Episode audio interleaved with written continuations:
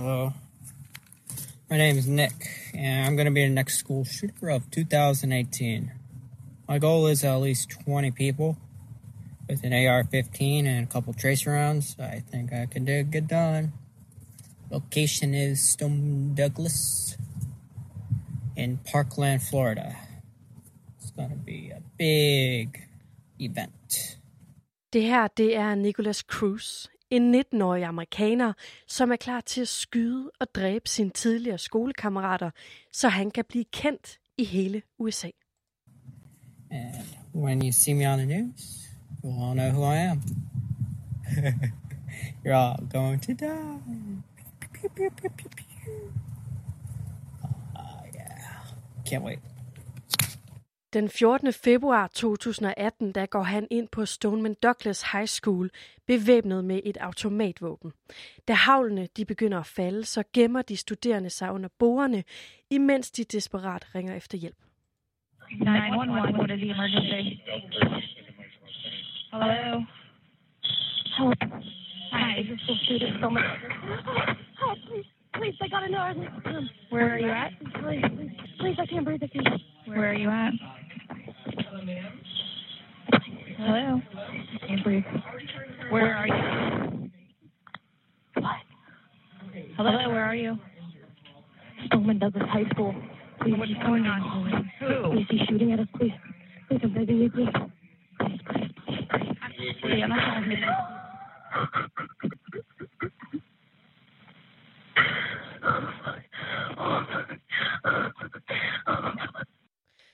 den dag i Parkland, Florida, skød og dræbte Nicholas Cruz 17 af sine tidligere skolekammerater.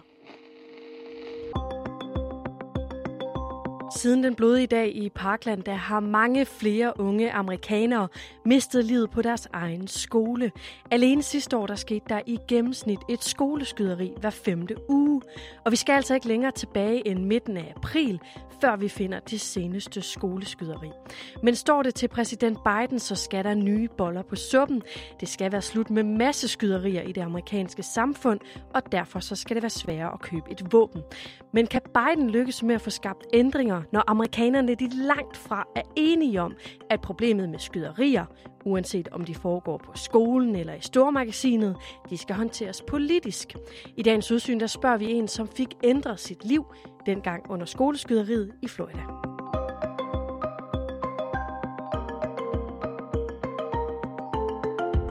Det her er Udsyn med Sofie Ørts.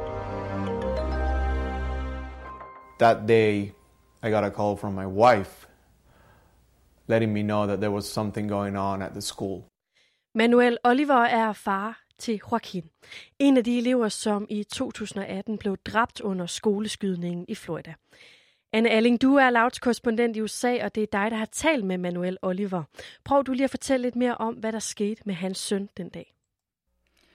Joaquin, han øh, var 17 år på det tidspunkt. Den 14. februar på øh, Valentinsdag var det faktisk, hvor han var taget i skole med en buket blomster, som han ville give til sin kæreste. Og han var inde i bygning øh, 1200, hvor, øh, hvor Nicholas Cruz kom ind, og han var til undervisning op på, på anden sal, da Nicholas Cruz kom ind og skød Joaquin øh, fire gange og dræbte Joaquin. We started thinking that um, Joaquin could be injured in a, in a local hospital or clinic. So we started going from, from different um, hospitals to the others, searching for Joaquin. During all this time, we were hoping that he was okay somewhere. And then finally, we got the news that he was one of the victims Og den dag i dag, hvor der er gået mere end tre år siden skyderiet, ja, der fylder Joaquin og hans død fortsat enormt meget hos Manuel. I can't even imagine how that was. Was it, was it, a, and, and this is a question that I ask to myself and bothers me a lot. Was it as a fast way of dying? Uh, or, or, or is there a lot of suffering and pain thinking about your family, thinking about your dad and your mom and your friends and all this shit, and the guy pointing at you. How the fuck is that possible? Det her, det har, det har ændret Manuels liv og Manuels kones liv for altid. Øhm, det er, de tænker på Joaquin hver evig eneste dag. Øhm, på hvad der skete, men også på Joaquin som, øh, som person. Og de har altså siden, siden dengang, for nu tre år siden, altså har de offret deres liv til at, at fortælle deres søns historie, men også øh, for at kæmpe for, at, at det ikke kommer til at ske for andre øh, forældre. Joaquin, han, øh, han var faktisk selv en, en stor fortaler for, for, for mere våbenlovgivning. Det var noget, de tit talte om derhjemme hen over spisebordet. Øh, og det er noget, som, som Manuel aldrig glemmer. Øh, altså, hvordan at, at det her var et problem, som Joaquin allerede tænkte på, øh, og, som, og som dræbte Joaquin. Efter tabet af sin søn, der sagde Manuel sit faste arbejde op, og gjorde det i stedet til sin levevej og arbejde for en strammere våbenlovgivning. Og så arbejder Manuel også sammen med en masse af, af de studerende fra, fra Parkland, som også har, har stiftet den her organisation, der hedder March øh, for Our Lives, hvor de her studerende fortæller deres historie og, og på forskellige vis altså kæmper for, for mere våben øh, lovgivning og for at, øh, at USA i fremtiden øh, ikke skal opleve øh, skoleskyderier på samme måde igen. For us, long, tearful, chaotic hours in the scorching afternoon sun were spent not knowing. No one understood the extent of what had happened. No one could believe that there were bodies in that building waiting to be identified for over a day. No one knew that the people who were missing had stopped breathing long before any of us had even known that a code red had been called. Men det her enorme problem med skuddrab på skyldige ofre, det ser vi ikke kun på de amerikanske skoler. Det ser vi også i supermarkederne, på arbejdspladserne og så går ud på fortovene. Altså i USA, der er der mere end 100 amerikanere, der bliver dræbt af skydevåben hver evig eneste dag. Øhm, ikke bare skoleskyderier, der er mindst øh, et masseskyderi hver dag i USA, og det er der slet ikke nogen diskussion om for Manuel, at, at det er en epidemi. Altså, det er et problem, som amerikanerne har levet med i årtier, og som man hverken under demokratiske eller republikanske præsidenter øh, og politikere har kunne finde en, en løsning på. Det er et problem, som, som ligesom en sygdomsepidemi altså tager uskyldige amerikaneres liv øh, og ødelægger liv, ødelægger familier. Øhm, og Manuel beskriver det som, at det ikke bare er et våbenproblem, men, men det også er et, altså et kulturelt problem. It's the result of, of what we're doing as a, as a uh, society. Altså det er et, et så enormt komplekst problem, som man i årtier altså ikke har kunne finde en, en kur imod. En, øh, det her det er et meget stort spørgsmål, det ved jeg godt. Men hvorfor er det så svært at få ændret på våbenlovgivningen i USA? Åh, hvor lang tid har vi? Altså, det er, øhm, det er en enorm kompleks debat, som for, for os danskere øh, og for, for mennesker i det hele taget, som ikke bor i USA, er enormt svært at forstå, fordi det er så komplekst. Øhm, altså sådan helt fundamentalt, så handler det både om ligesom amerikanernes forfatningsret til at bære våben. Altså det står i den amerikanske forfatning, at amerikanere skal have ret til at være bevæbnet øh, og altså forsvare sig selv.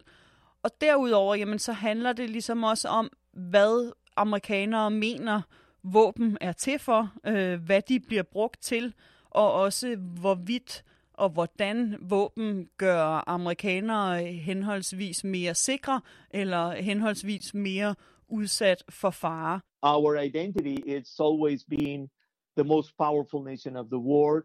Um, we are brave, uh, freedom, the land of freedom, home of brave, uh, and we carry guns and we are strong and powerful, and that's bullshit. Why? Well, because we have 40,000 people dying, not to mention the ones that are injured um, uh, every year as a result of an internal war. We have a war going on in America. Amerikanerne har i de første måneder af 2021 været vidne til adskillige masseskyderier. Bare for lige at give et eksempel, ja, så er der altså blevet indrapporteret flere end 45 skyderier den seneste måned. Et af dem, det var i Indianapolis den 16. april. Local media say multiple people have been taken to hospitals in the area. Police were called to respond to reports of shots fired at a FedEx facility on the southwest side of the city near Indianapolis International Airport.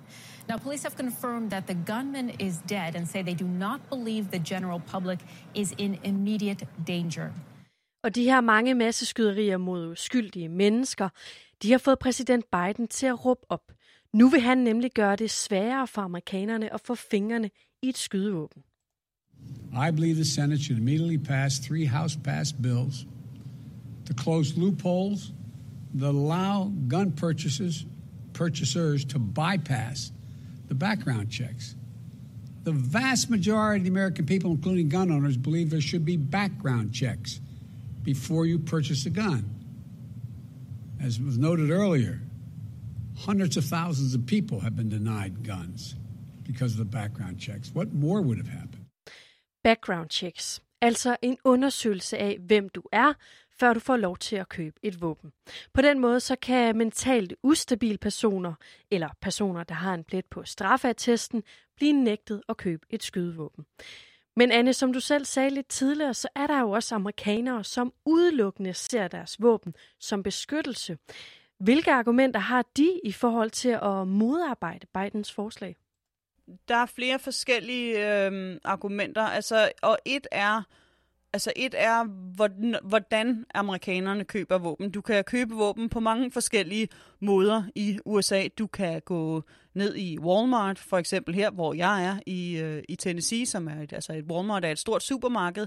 Der kan du købe øh, et jagtgevær, for eksempel. Men, øh, men så kan du også købe våben bare sådan fra nabo til nabo. Altså, at hvis min nabo sælger et, øh, en pistol, som jeg godt kunne tænke mig, jamen så kan jeg her i Tennessee bare gå hen og, og, og købe dem af ham med, med kontanter og behøver ligesom ikke gå igennem et større baggrundstjek. Og det er der mange amerikanere, der mener, at den ret til ligesom at kunne handle våben privat, det ligesom er en del af, af rettigheden til, at, at man kan handle de her våben med hinanden. Øhm, og at altså et baggrundstjek, det er noget mere sådan omstændigt foretagende, som kræver øh, en, først og fremmest en masse digitalt udstyr, fordi man simpelthen går ind og tjekker, altså om, om personen øh, Øh, er tidligere straffet, øh, eller ligesom har, har pletter på sig, øh, og dermed ikke skal, skal have et våben. Så det handler både om ligesom, hvor, hvor besværligt, øh, hvor frit man kan, skal kunne handle våben med hinanden, men så handler det også om, hvorvidt at amerikanerne mener, at det vil gøre en forskel. Og her går vi lige tilbage til Stoneman Douglas High School i Parkland, Florida. For gerningsmanden Nicholas Cruz, han var nemlig godkendt til at bære den automatrifle, som han dræbte sine tidligere klassekammerater med.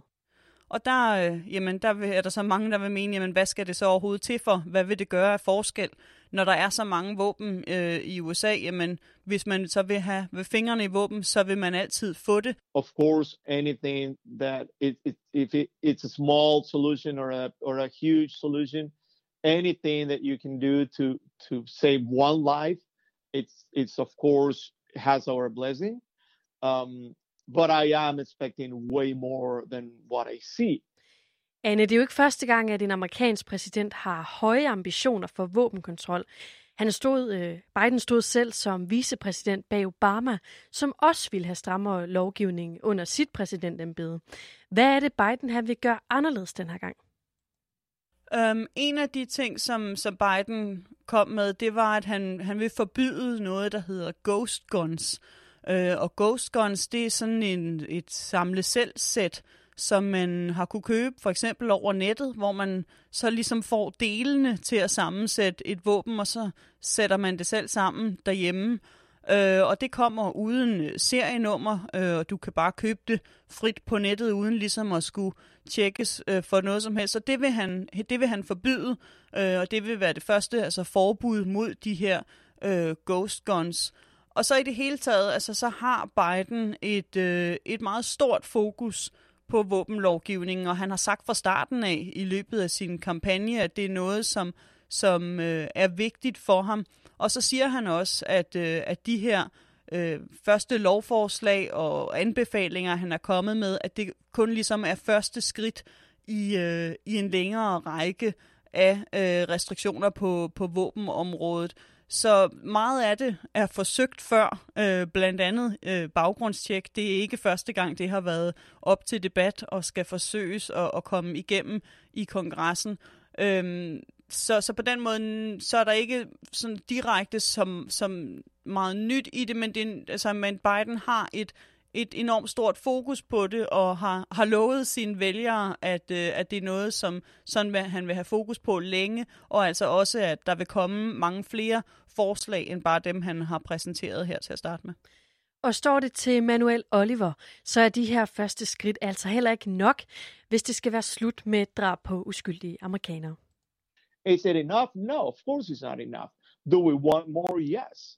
Uh, uh, uh, someone told me the other day, well, you can't ask for many things because then they won't happen. No, you're wrong. I, I got to ask for whatever it takes to save lives. It's not a matter of, oh, let's choose what we're going to ask for. No, you're going to ask for whatever is required. It doesn't matter how, how big is your demand. It's exactly what we need. So if it was up to me, I would love to see red flag blocks. I would love to see uh, safe storage laws. I would love to see a ban on assault weapons and high capacity magazines. And I would love to see a background check, a universal background check, uh, but different than the one that we have. Anne, en ting det er, om det er nok. Noget helt andet, det er jo, om Biden han overhovedet kan få succes med at kunne ændre noget i våbenlovgivningen. Altså en af grundene til, at øh, de her forslag er kommet så mange gange og bliver ved med at komme, det er fordi, at altså, det først og fremmest som præsident er enormt svært øh, at få, få de her forslag igennem. Langt de fleste forslag, for eksempel det om baggrundstjek, øh, det skal igennem kongressen, altså det skal igennem repræsentanters hus, og så skal det igennem senatet. Øh, I senatet der er der en særlig filibusterregel, som gør, at øh, der skal mindst 60 stemmer, hvilket altså vil sige mindst 10 republikanere til at få det gennemført. Og derudover er det altså også virkelig vigtigt at huske, at USA Øh, altså at præsidenten, kongressen, ikke bestemmer over alle delstater. Rigtig meget af det her lovgivning foregår også på lokalt niveau. Øhm, og der er vi, altså primært republikanske delstater, altid gå ind for, for langt mindre restriktioner end, øh, end demokratiske delstater. Og Manuel Oliver tror heller ikke på, at Bidens forslag fra det hvide hus, det alene kan være med til at ændre på noget. Det kræver nemlig opbakning fra amerikanerne selv. Do I see things changing? Yes. Do I see them changing in the next three years? No. Uh, do I see things changing because of the result of the actions of politicians? Maybe. Do I see things changing because of the actions of society demanding for, for better? Yes, 100%. Anne, hvorfor er det, at Manuel han bliver ved med at kæmpe en kamp, som virker sådan rimelig meget op ad bakke? Um, altså, jeg tror, for Manuel, han har oplevet det ultimative tab.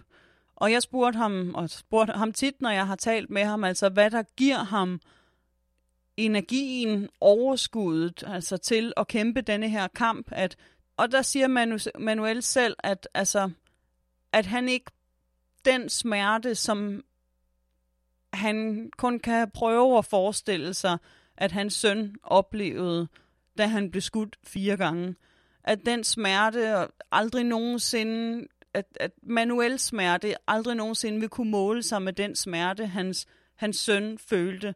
Og at selvom at det er hårdt for Manuel at kæmpe den her kamp, jamen, så er det ikke hårdt i forhold til, hvad hans søn gik igennem. Og det vil ligesom altid bare give, her, give Manuel energien til at kæmpe videre for denne her sag. The moment that you lose your son, daughter, whoever loved one you have, because of gun violence, and then you start fighting, your fear is gone. There is no feeling for risk or fear. So then you raise your voice and start talking. Han har tro, har tro på, at, at Biden-administrationen for eksempel kan ændre øh, noget lovgivning, men også at det at dele, at Manuel deler sin søns historie, at de unge studerende deler deres historie, kan være med til at skabe en ændring i den offentlige holdning, som jo altså i syvende og sidst er det det hele øh, afhænger af, når der skal tages politiske beslutninger. Six minutes and 20 seconds with an AR 15, and my friend Carmen would never complain to me about piano practice. Aaron Feist would never call Kira Miss Sunshine. Joaquin Oliver would never play basketball with Sam or Dylan. Elena Petty would never. Kara Lugren would never. Chris Hickson would never. Luke Hoyer would never. Marquine Duque Aguiano would never. Peter Wang would never. Alyssa Alhadaf would never. Jamie Guttenberg would never. Meadow Pollock would never.